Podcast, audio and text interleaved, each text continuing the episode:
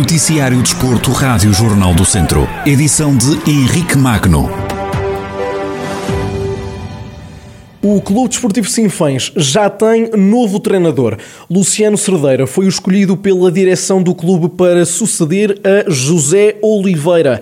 Em comunicado emitido nas redes sociais, os vizienses apresentaram o novo técnico principal e ainda os adjuntos António Rocha e António Lopes. Luciano Cerdeira regressa assim a uma casa que bem conhece. A sua caminhada no Sinfãs começou em 2009-2010, enquanto preparador físico, tendo desempenhado funções de treinador adjunto nas últimas três temporadas. Na presente época, Luciano Cerdeira comandou como treinador principal a equipa do Termas de São Vicente, que milita na distrital da Associação de Futebol do Porto, tendo terminado a ligação com o clube após quatro partidas. Recorde-se que no passado fim de semana a direção do Sinfãs tinha chegado a acordo com a rescisão, para, a, para a rescisão do contrato, assim é que é, com José Oliveira, o anterior treinador. O Sinfãs é atual sexto classificado do Grupo Norte da Divisão de Honra da Associação de Futebol de Viseu, com seis pontos.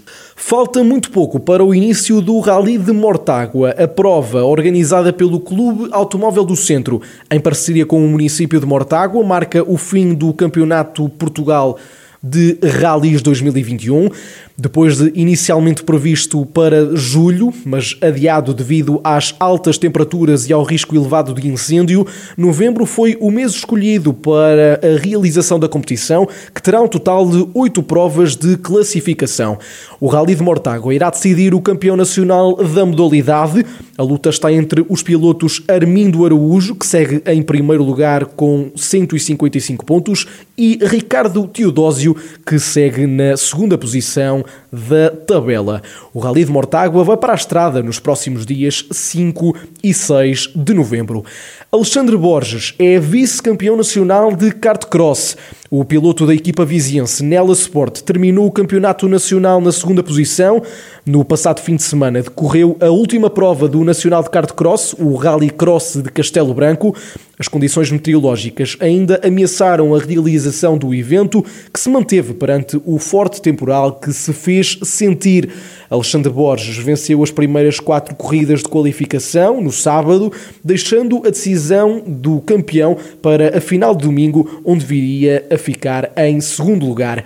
Em comunicado emitido pela equipa de Nelas, o piloto Beirão lamentou não ter conseguido ir mais longe, mas recordou o ano extremamente competitivo pelo qual passou, considerando esta uma conquista bastante importante. Terminamos com um cartão branco. Daniel Tavares, treinador principal da equipa de sub-11 do Ferreira Daves, recebeu este fim de semana um cartão branco, atribuído pela Associação de Futebol de Viseu.